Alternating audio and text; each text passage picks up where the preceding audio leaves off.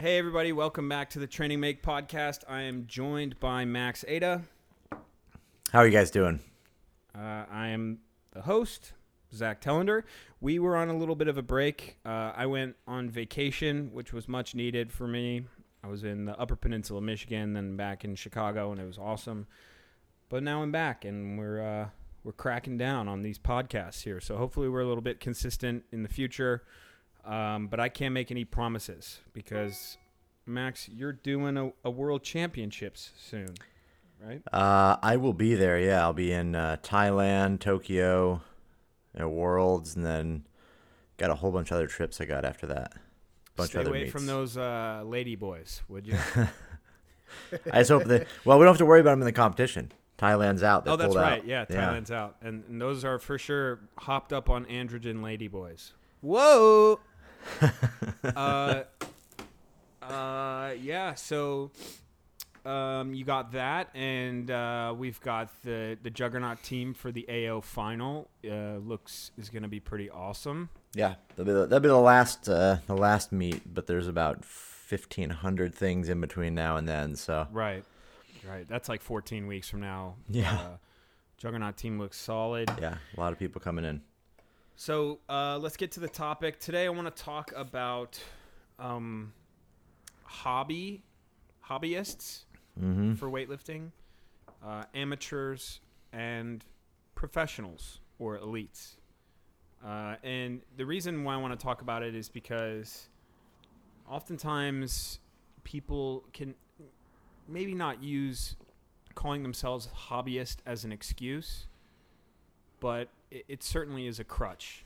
And I want to get your take on this because from a coaching perspective, at least my perspective, I want every athlete to advance every cycle. You know, I think you said this before that an athlete should expect to increase their total until the end of their career, right? You should expect that. Yeah, I mean, I guess the end of your a master's level. If you're a master's level lifter or something like that, it's different. But let's say like, you know, and this is a very generalization, but let's just say you're 18 years old. By the time you become a master's lifter, you should still be increasing your total up to that point. And obviously, training age determines this, but right? Wouldn't you say? Yeah, I would say that probably the more accurate statement is that your career is kind of at its end once you've ceased to improve right. on your total. So it might be determined kind of the opposite way. Well, yeah, I mean, it's more like, you know, if you're DMOS and you're doing the same 380, 390 kilo total as a 85 for 5 years, 10 years, like, yeah, you're still competitive, I guess.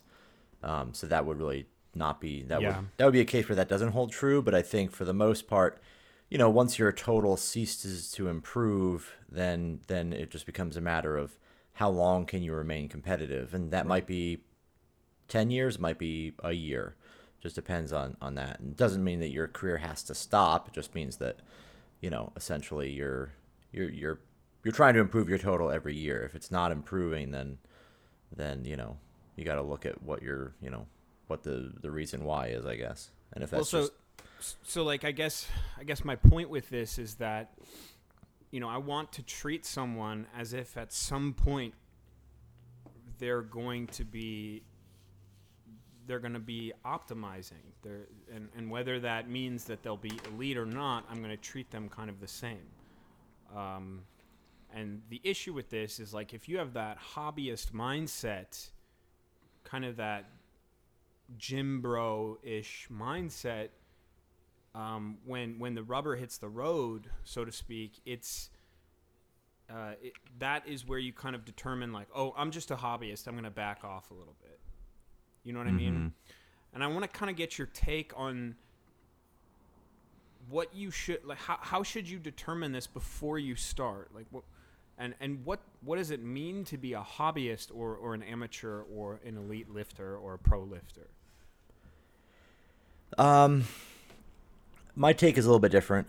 Whenever I get a new client, a new athlete I'm working with, They all get sent out a pretty large questionnaire that kind of asks some questions, and I kind of give people the opportunity to inform me of their level of commitment to the sport. And, you know, I would say there's maybe like 3 to 5 levels, just depends how you break it down. But, you know, there's basically like somebody who's serious, or well, somebody who's not serious, who's casual, who's more interested in maybe learning how to do the lifts, learning how to, you know, incorporate this stuff into something else. There would be somebody who's moderately, you know, serious, who, you know, is basically gonna do training that involves the Olympic lifts and is, you know, gonna put in whatever effort they can day to day to accomplish that goal. Then there's somebody who's, you know, very serious, somebody who's willing to, you know, understand that training hard is really important, that they have to, you know, they're going to be ups and downs, they're going to have to fight through stuff. But if push comes to shove, you know, and they have to make some arrangements here and there to commit to this or commit to that, like then lifting is on the back burner. And then the final level is what I would call, I usually just call professional, or basically just, you know, somebody who understands this concept. And the concept is, you don't go into the gym for your health. You go into the gym to give away your health. And in exchange for giving away your health, you gain excellence in the sport. And the big distinction there, the difference between being professional in the sport versus being what I would consider a hobbyist, which is every other level, is that being a professional and committing to this is everything. It requires a sacrifice of not only your time, your effort, but every decision you make has to first run through the filter of, is this something that benefits weightlifting? Is this something that benefits my lifting? Do I need to do this? If that means you have to, you know, you have to skip friends, you know, events, you have to skip, you know, flying to your, you know, wherever, or traveling to this or that, or, you know, that you have to sacrifice your free time in exchange for recovering and those things. It's more than just saying it, it's the actual act of doing it. And also understand that at the professional level, at that top level, you are living that statement. You are going into the gym, and there are things you're going to do that are bad for you. There are things that put you in potentially at risk of getting injured because you're training much, much harder, that you are going to competition knowing that, you know, you're going to put things on the line, that you're going to take lifts that are, you know, designed to excel, designed to put you further in the competition. It's not for fun anymore. It's for the outcome, right? So the process is not, it is no longer an activity that gives you the enjoyment you're looking for in life. It is an activity that leads to the thing that satisfies your desire to be great. And so that's a huge distinction between those two levels. You can be a hobbyist and train really fucking hard, right? You can train super hard. You can be tough as nails and push yourself and all those things, and that's awesome. But it's a very different world to be a hobbyist than it is to be on the professional level, where you are willing to sacrifice a lot of things that others aren't. So I think I'm going to kind of challenge this a little bit, because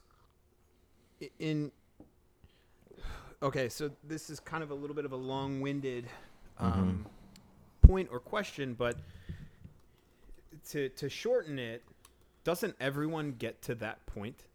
I mean, at some point, your snatch and your clean and jerk is going to stop. And then you're going to have to make some further commitment to the sport to push it again. And then it'll stop again. And you'll have to make some further commitment to the sport, and it'll stop again. You know, and those commitments can be in a way, it can be more frequency, it can be longer sessions, it can be better nutrition, better sleep, sacrifices as far as like social situations like you talked about. But doesn't everyone get to that point? No. I mean, at some point you have to make a decision, right? Because it's going to stop. I mean, definitely not. Very much that not many people get to that point, actually.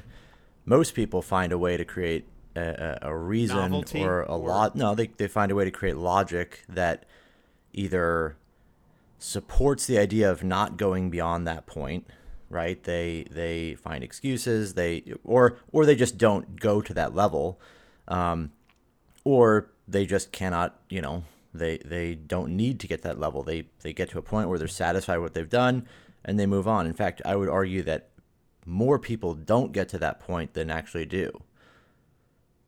So I don't want to put words in your mouth here, just to kind of expand on that. Mm-hmm. Say someone gets up to 100 kilo snatch and they're snatching that on and off for about a year. Mm-hmm. What you're kind of getting at is that there may be external things in their mind that can come in and kind of give them leeway as to why they're not improving. And then at some point they can kind of like get satisfied with what they're doing, or am I kind of off on that? No. What I'm saying more with the different levels of people and commitment is it is essentially a contract with themselves as to the degree to which they want to put effort or energy or time into the sport. And maybe it's not effort or energy. Let's just say the contract they're signing is one that is, what are you giving up to get something out of the sport? And this doesn't mean that somebody who's snatching 100 kilos isn't putting in maybe more work, more training, thinking harder, trying harder, all these things than somebody who's, you know, snatching 150 kilos.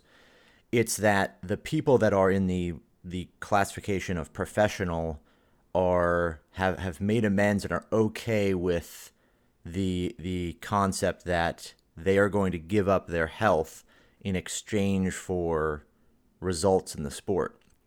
And that kind of comes down to they're willing to do whatever it takes and be okay with those decisions to get the results they're trying to get. And you know, it oftentimes just manifests itself as sacrificing time, sacrificing events, sacrificing finances, making commitments that, you know, essentially could lead you to have nothing in the end. You could, you know, certainly not get to your goals. Whereas the hobbyists are people that are not okay making that contract, not signing that contract. They're not going to give up, you know, all of the little niceties in their life to make that happen. Right. You know, I mean, would you say that those people then are going to avoid that point? I think that exact thing you just said. They're just not going to get there because they've already committed to it. It's like, how hard do you want to train? How hard are you willing to train? Yeah. And it's not to say that people aren't willing to train as hard as everybody else. I mean, I would be willing to bet that the people that train the hardest are probably the people not at the top. They're probably just below the top or maybe a little bit lower, because they're the kind of people that are really, really good at training but not quite as good at competitions. And you see that kind of skill set is a little bit different. Maybe they're just a little bit less good in meets, but they train like maniacs, right? They train harder than most people. They, you know, it's like the people in that top 80% are probably the most, you know, like, man, they're awesome in the gym. So it's not a matter of like, how hard are you training or whatever. It's a matter of being okay with and committing to the idea of sacrificing all of those things, and you know, expecting that you know, you could easily end up hurt or injured or, you know, broke or all these things, right? It's that commitment into the sport. And so that's the big difference between hobbyists and professionals. Well, I would say that they would rather make up some sort of excuse for their complacency or whatever, rather than admit that exact thing you said, right? So it's like, how much are you willing to sacrifice? Well, you know, Joe Schmo sacrifices 5 to 6 days a week, training 1.5 to 2 hours, sometimes 2.5 hours a day. And that person has done that for 2 years. But Joe Schmo also likes to, you know, go out on the weekends and doesn't really want to compete and doesn't want to put himself in that position. Would you say that, I mean, I personally would think that that person is more likely to say, I'm close to my potential. I think whatever, you know, I've sacrificed a lot, and maybe this is about as far as I can get. Yeah, I think rather than being like, oh shit, I'm not sleeping enough, or like, I'm not committing like more of my mental capacity to this sport. I'm not reaching out to coaches. I'm not doing this, and this. Yeah, I think you have. There's definitely like, you know, there's kind of the psychological factor of like, you know, you might say one thing but believe another. You know, you might say to yourself or say publicly to people like, oh, I've reached my ability, right? Or, oh, I'm, you know, whatever, like this is as far as I can get. I'm just not willing to do that. But deep down, it might be that, you know, you kind of just don't want to go any further. You're okay with where you're at, which is totally fine. There's nothing wrong with like not wanting to be a weightlifter or not wanting to push yourself to ridiculous levels. In fact, it's kind of smart. Yeah. I mean, it's never an ego thing. It's just a matter of like, yeah, I mean, I think a lot of people will find a way to justify their decisions, you know, whether it's through any number of means, whether it's blaming the situations you have, like, oh, well, you know, China has great gyms, so I can't be good, or, you know, I was born with long legs, so I can't ever be good at clean and jerks or whatever, so I'm just going to stop. You know, it's easy to find those excuses, but they're really just probably justifications for the underlying thing, which is, you know, I'm just not that into it. I'm not at that level. I'm not really ready to commit to that level. I don't have the emotional or psychological, you know, fortitude to go to that level. Whatever it is, it's just a matter of like the words people say don't necessarily indicate what the beliefs are underlying them. Right. Well, if I have the definition of hobby pulled up here. An activity done regularly in one's leisure time for pleasure. Yeah. And the first thing, the first example is her hobbies are reading and gardening. And then also an archaic. Did you know that there's like an archaic definition when you look up in the dictionary? So like, I didn't know that. The archaic definition of hobby is a small horse or pony. Oh, I've heard that. I knew that. Yeah. But, you know, I don't like to think of weightlifting in that way because... Like a pony? No. The legs are the snatch, and the body is the clean and jerk. The head is the coach. Right. I like to think of it more like a giraffe than a small horse or a pony. No, I don't like to think of it as a hobby because, you know, maybe you're looking at reading, and you're saying, I want to improve my reading. Mm-hmm. Maybe you're looking at gardening and you're like, I want to improve my gardening. But you don't have you're not trying to gather intelligence on like your previous reading experiences and gardening experiences. I think people do that with hobbies. I think they put a lot of like... To a certain extent though, Max. I mean, think about... When you get to a certain level at something, you can kind of learn and adapt and change and learn and adapt and change. But there is always that point where like, okay, you know, you're going to have to make that further commitment. And I think, you know, weightlifting, like let's not forget, like weightlifting is an Olympic sport. And the main reason why people are doing it in globo gyms is because there are barbells, there's weightlifting equipment there. You know, it's people aren't throwing the jab. They're not learning how to throw the jab or throw the shot. They're not learning how to throw the hammer because those pieces of equipment aren't in globo gyms. Could you imagine if there was fucking javelins in 24-hour fitness? Oh, people would absolutely destroy their arms. How many people would be dead? Well, dead, but... People would be throwing that shit around. How cool would it be, though? Can you imagine the kind of exercises there'd be? People on, like, a cable push down with a javelin in one hand and, like, it would be fucking awesome. But, like, so you know, just as a side note, sorry. there's a ton of Tommy John surgeries for javelin. Yeah, it's brutal on your body. It's, yeah, I coached a lot of jab throwers at A&M. It was a ton of fun. One of them was probably the freakiest athlete I've ever. Their stud Justin Myers was a javelin thrower. Yeah, I mean, it makes sense. Yeah. But so my point being is, like, people walk into the sport because it's a hobby similar to the way that a bodybuilder or a gym bro, you know, a typical Chad would walk into the gym and be like, I like to deadlift and squat mm-hmm. and bench press because it makes me feel good. That guy is not a power lifter. Yeah. The guy who snatches and clean and jerks and says, I like to do it because it makes me feel good and it's fun, that guy is not a weightlifter, right? That's I would say I like to think of weightlifting more like an amateurish, like amateurism, similar to like cycling. Amateur cycling is like brutally intense mm-hmm. because guys just become psychos. And you would say that amateur, like a lot of endurance sports, amateur running, amateur triathlons, those guys become absolute psychos around mm-hmm. this.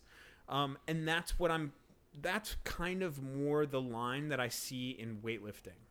You know what I mean? And then maybe hobby is more like the guy who's gone from CrossFit to being like, I want to focus on bodybuilding, but I don't want to forget about how to snatch because I like snatching. You know, that's more of a hobbyist, if that kind of makes sense. At least in my opinion. Yeah, sure. I think that the summation of you know, a hobbyist is defined by somebody who goes in and does the sport of weightlifting to gain enjoyment from the act of doing the sport, right? Someone who comes in to enjoy weightlifting, to participate because they enjoy that. And then a professional is somebody who, you know, who goes in to do weightlifting to gain the rewards of what success in weightlifting is, right? So you go in to win meets, you go in to place high, to lift big numbers, to do these things because of what weightlifting provides post-activity. Right. All right. That's enough for the topic. I want to go into Q&A, man. Cool. First question. On my Instagram, yeah. What first question? What's a hobbyist? yeah. Let's talk about that. First question: is a hot dog a sandwich? Depends what you put on it. Depends. It depends. That's a good one. That's a good question. It's not. It's a hot dog. Yeah, it's a hot dog. Yeah. Because that's definitely not a sandwich. Here's a reason, because the meat is closed in one like piece, like one casing. Because the meat is a tube. The tubeness of it. No, but for real, we're going to get into Q&A here. We're going to try to do the back end of the next couple episodes will be Q&A.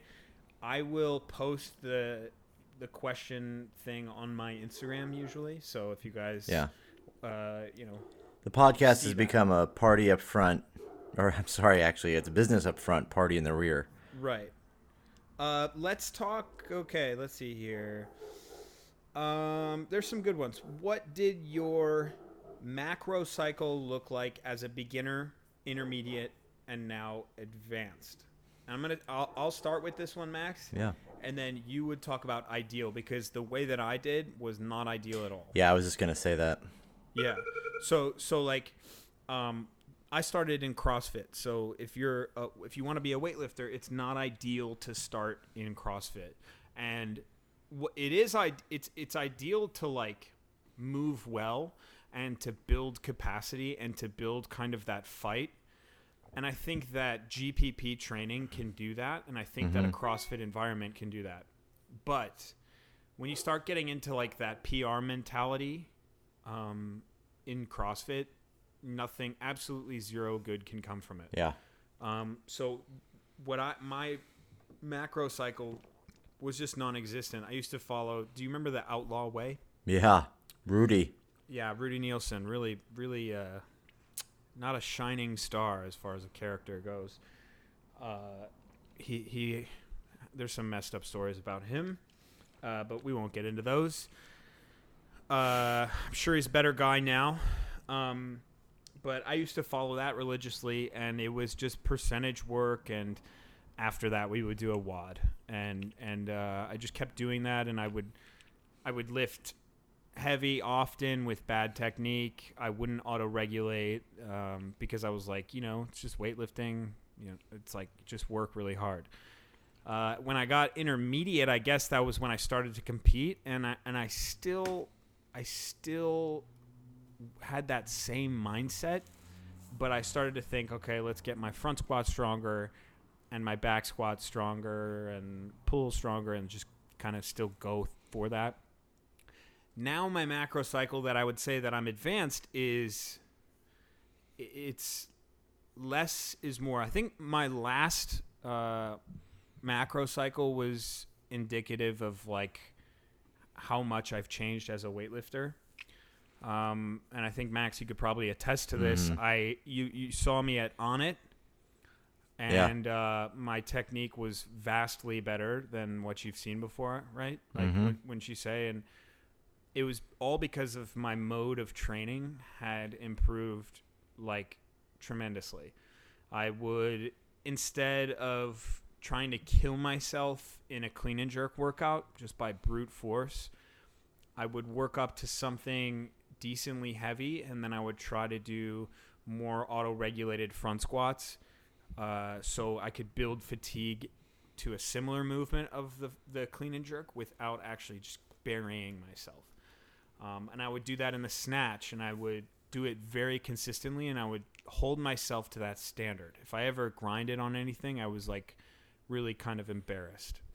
And that's my mentality going forward. And now that I want to push past, you know, a 310 total, it's going to take a lot more of that. It's just more and more of what I did in the last cycle. But what I want to send this question to you. What would be the ideal way to structure a macro cycle, basically meaning like a 4 to 12 week cycle as a beginner, and then intermediate, and then advanced? You know, the biggest thing that has to be sort of laid out is that the contents of training don't change with the experience level of the athlete. The dosage of training should change. Beginners should still do snatches and clean and jerks, you know, all of these things, just as advanced lifters would. It's the dosage that they would be doing. So the amount of snatches and clean and jerks in proportion to total training volume should be much lower for a very new lifter compared to someone who is, you know, very much more experienced. And it goes without saying that, you know, if you're brand new to snatch and clean and jerk, if it's your first, you know, 3 weeks or first month in the gym, your program is going to include a lot of general exercises to help bring up your GPP. As time progresses, that proportion shifts and the dosages start to increase. So your first month or first year in the gym should be a different total volume than your 15th year in the gym. And so understanding that while the contents don't change and the dosage does, that's the guiding sort of principle of managing the training of younger athletes versus older athletes, or less experienced versus more experienced. Outside of that, the biggest thing is about, for weightlifters, the technical aspects of learning the lifts needs to be primary. So when you're doing early, you know, when you're a beginner athlete training snatch and clean jerk, you need to learn the skills. You need to learn how to do snatch and clean jerk. So most of your volume is going to look like some kind of basic progression, a lot of work on the classic exercises in addition to whatever drills, you know, are necessary for you to progress. Very little attention and work should be given to absolute strength exercises. Not a lot of effort should be driven into squatting, heavy pulling.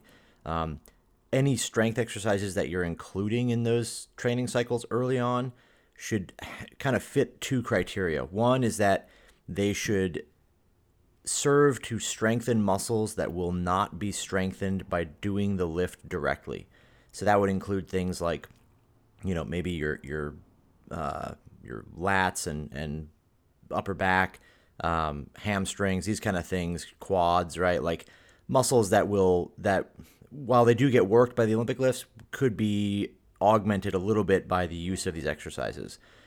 Obviously, within the right parameters. You're not going to, you know, because you need strong legs, you're not going to just fucking squat your face off. And then the second parameter would be that they prevent potential injuries that we know can occur. So exercises like snatch grip push presses and wide grip, snatch grip pressing, these kind of exercises that we know your shoulders and elbows and wrists are susceptible to injury, especially early on, because it's an unnatural thing to hold something over your head like that. That would be the other example of using strength exercises in the program.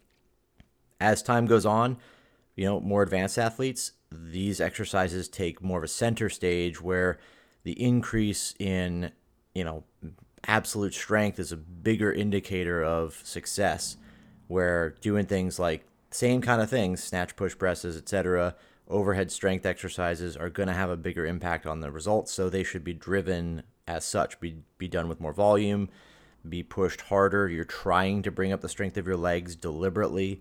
Whereas in the beginner cycles, you're focused more on using them as an auxiliary thing to help facilitate the learning of the technique. And then obviously beyond that, it's going to be just a matter of changing the distribution, changing the amount of volume you're doing, the intensity of training, the duration of your training cycles, the duration of your training sessions, the amount of exercises that are included in the program. But that's the basic, big picture thing. That question was from Fro 4 Days. Thank you for the question. The next question is from Michaela McCreary. Not Michaela Breeze? Not Michaela Breeze. What is the most important thing a new weightlifter should know? And I'm going to keep this one short, but I think set realistic expectations. Yep. And just from there, that means typically low expectations, because you can always do better than your expectations. And I think back in the 90s, there was a lot of tell yourself you're the best and tell yourself you can do anything. And that actually was proven to be kind of a flawed way of looking at really accomplishing anything. And I think in weightlifting, just set yourself up so that you can kind of succeed, every day, every week, every month. Yep. I like the statement, low expectations, high standards, right? Set your expectations low, but set your standards very high. Let's see here. Tips on, and this one's from JM Training, tips on recruiting new members to my barbell club. I would say just everything you do, around your barbell club needs to be at the best possible, output you can do, whether that's content, whether that's your own training. I think for me, it's in the past year, I've taken a lot of pride in my own movement. And it does change the way that the guys in my barbell club look. It changes the way they train. And when you get better movers, you get better content, you get better, and you get more traction. I think just in every aspect that you can control, be better. Yep. I would agree that the best way to sustain in this kind of industry is to focus on the things that you have control of, spend the time becoming a really good coach. But outside of that, hone your craft, hone your skills, right? Constantly reevaluate and ask yourself if you could do a better job of what you're doing, and then focus primarily on the most simple things. Don't get caught up in trying to be flashy or have something no one else has. Buying thick-handled dumbbells for $5,000. While it might be cool to say you have thick-handled dumbbells, no one will ever come to your fucking gym because you have thick-handled dumbbells. Right. But if you put in a ton of work and you show up as a great coach and other people talk about how fantastic it is to work with you, then their friends are going to come and they're going to come train with you because they're like, I got a great recommendation. Yep. I treat every day like it's your Super Bowl, and treat every athlete like they're elite. That means get fucking shit-faced every night with champagne afterward. Is that's kind of what you meant, right? I'm over. Fucked up. Or you lost, so you're just miserable all the time. As a fellow giraffe, this one's from Iron Blonde. As a fellow giraffe, Are there specific exercises you would recommend for taller people? I would say in the snatch, anything bottom position. I think the bottom position is it's so underrated. I think we all focus so much. It depends on where you come from, right? If you come from athletics, typically people like to pull the bar high. I'm taller, so when I learned, I could always power snatch very well. Mm-hmm. So what I would do is just develop the shit out of my bottom position, because at a certain point, you just cannot get the barbell any higher. You just can't. So the idea then is to learn how to fixate as best you can. Mm-hmm. So anything bottom position in the snatch. In the clean, for my particular case, it is build fatigue with heavier loads in the safest way possible. And I found that it helped, talking to you about that, Max. Mm-hmm. You really described it as like, okay, in the snatch, you can kind of progressively, you can go for it. You can go heavy. You can just be like, I'm going to go heavy in the snatch. But in the clean, if you want to develop the clean and jerk later in your career, you got to fight for it. Like those sessions they're going to suck. Yeah. And for me, it's like I can't afford to have bad cleans at heavy weights because I will get injured. I will. Yeah. So I have to be able to build fatigue with the front squat, with clean pulls, mm-hmm. And then also get some heavy lifts as well. As far as drills, I really think that taller people need to learn how to use their arms. I think everyone needs to learn how to use their arms in the clean. And one of my favorite drills is the hang power clean, but without contact, kind of like coming from the point of contact and just pulling. Mm-hmm. It's rare that people kind of train like that. And for me, like I'll strap in and I'll stand up and just kind of grip and rip, and I can really get a lot of trap engagement, and that really helps me fixate. That also just gives me confidence in the top half of a clean. Yep. Outside of that, that's pretty much it. Anything, Max, with you? I think you hit it all pretty much. I mean, the big one is just more like, I think you nailed it all there. And the easiest way to sum it up is don't be afraid of your weaknesses. You got to spend a lot of time, especially as a taller lifter, really emphasizing the areas you're bad at. And it's going to be the bottom position is like number one. And then don't rely on the shit you're good at. Don't be the king of fucking power cleans and power snatches. You do them, but don't sit there and stroke your ego because you're great at one thing, but you're shitty at another. Just get comfortable with the areas you need to work on and spend a lot of time there. From Alan Thrall's video. Oh, that was from, I don't know. Thank you for that question. This one is from Dumpkin Donuts. Hashtag relatable. It's like one of those memes. I don't know. That wasn't very funny.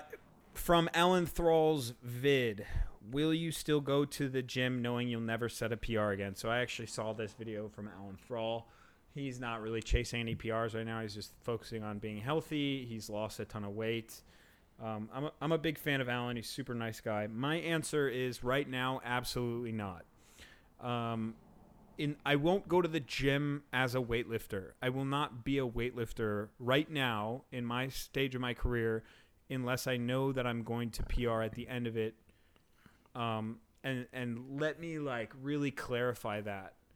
I'm much more of a process-oriented lifter. Mm-hmm.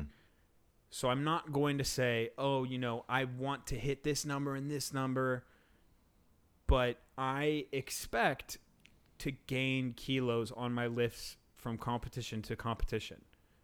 That's what I expect. Yeah. There will be a point where I say, you know what? No longer, I don't want to be a weightlifter anymore. I want to just go to the gym. Absolutely, I'll keep going to the gym, and I'll know probably I'll never be able to snatch 140 again, right? There will be that point, and I will still go to the gym. No question. Yeah. But right now, in preparation for the American Open finals, in preparation for 2020 nationals, I would not fucking step in the gym unless if it's directed towards my goal of setting PRs. Yeah. And I think so. So there's just two different Yep. Two different mindsets there. Let's see here. Let's see if we can get one more directed to you. There's a lot of people asking about predictions for Thailand, and I don't want to get into that. Let's see here. Someone's going to bomb out. Someone in all of the 500 lifters that are there will bomb out. Someone is going – in each category, there will be someone to lift enough that will get them the gold medal. There's going to be 15 – I'm going to say 20 winners, 20 gold medalists at this one. Nice. That's a really – solid bet. I'd say it's an 80% chance that that's going to happen. 98% of the people there will die at some point in their life. Let's see here. Hip position. This one's from Shekper. Hip position. Importance of the hip position in the start of the snatch or the clean. And we're going to finish it with this one, but Max, I'm going to let you take this one. What's the importance of the hip positioning in the snatch or the clean? The importance of it? That's such a vague question. I guess it's important. Let's try to give the person the benefit. I mean, so there's a different anatomical structure to everyone's body, right? Certain lifters are going to be taller, some are shorter, long femurs, short femurs, right? So your positioning of your hip is going to change in the start position based on those factors. In addition to that, it's going to be based on where you're strongest, where you're weak. If you have an incredibly strong back, which is also, your strength is also going to be determined to some degree by your anatomy as well. But if you got a super strong back, super weak legs, you're going to start to move your hips up because it's going to feel more comfortable to use that kind of position. Everyone's going to need to find something that works best for them, that's most comfortable, that makes the most sense, that allows them to operate properly and lift with the greatest degree of consistency and the greatest degree of efficiency. So, as vague a question as it is, I mean, hip position is something that you're going to have to determine on your own based on practice, experience, what's ideal versus what's not ideal. I can tell you that a really, really high hip position, same as a really, really low hip position to start, both of those are extremes, right? There's definitely people that have lifted with both of those situations and lifted well, but they're extreme. So it's going to be less of those people. There was a guy, I think, Sergo Chikoyan years ago, that always looked like his hips were like almost above his shoulders in the start position. But he was, snatch 185 as a 85. So like super strong, and then obviously you see people that have really low positions in the hips when they start pulling. They may move the bar around their knees more. It's just a matter of what's going to be the most effective. From I think yeah. Yes, keep going. So from the perspective of asking this question, you're probably looking for, maybe you start with your hips in a non-ideal or non-traditional position.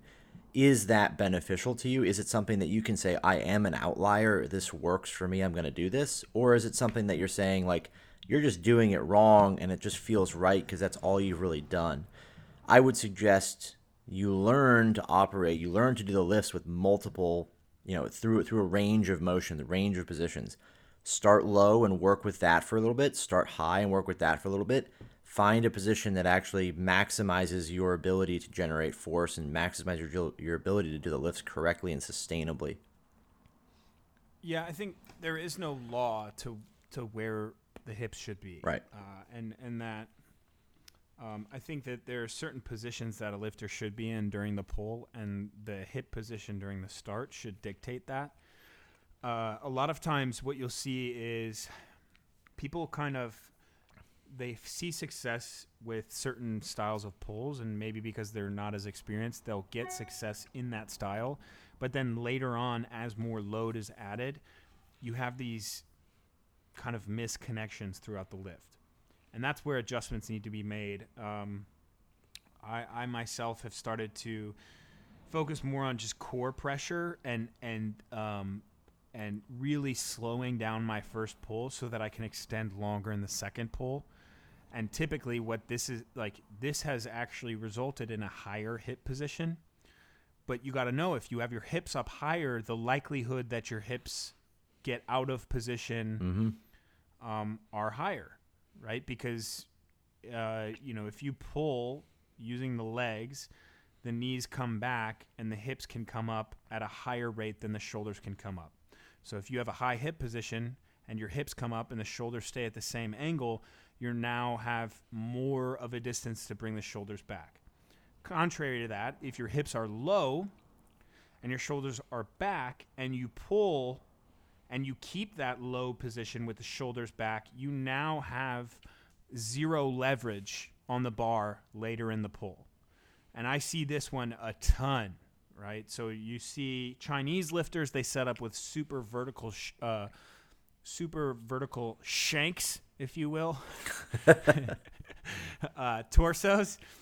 And when they pull, their knees get back and their torso angle, it's hard to see if it even changes at all. And a lot of people are like, okay, those guys are the best. So all I'm going to do is pull my chest up and keep pulling it up, up, up, up. And then now what you see is when the bar gets in contact, whether it's the high thigh in the clean and jerk or the clean and in the snatch, if it's the hip, you'll see that that person's shoulders are already behind the bar. And from there, it's just falling and catching and kind of rolling the dice. So that's my take on that. Max, do you have anything to add on that one? No, I think that sums up a vague question like that. Okay. Thank you guys so much for listening. That does it for this episode. Again, I think this is a good structure. We'll do a topic in the front half and then questions in the second half. Check out the YouTube channel. Alex, my editor, does a really good job with those. Training Make podcast on YouTube. You'll find us on a bunch of different places. Thank you guys for listening.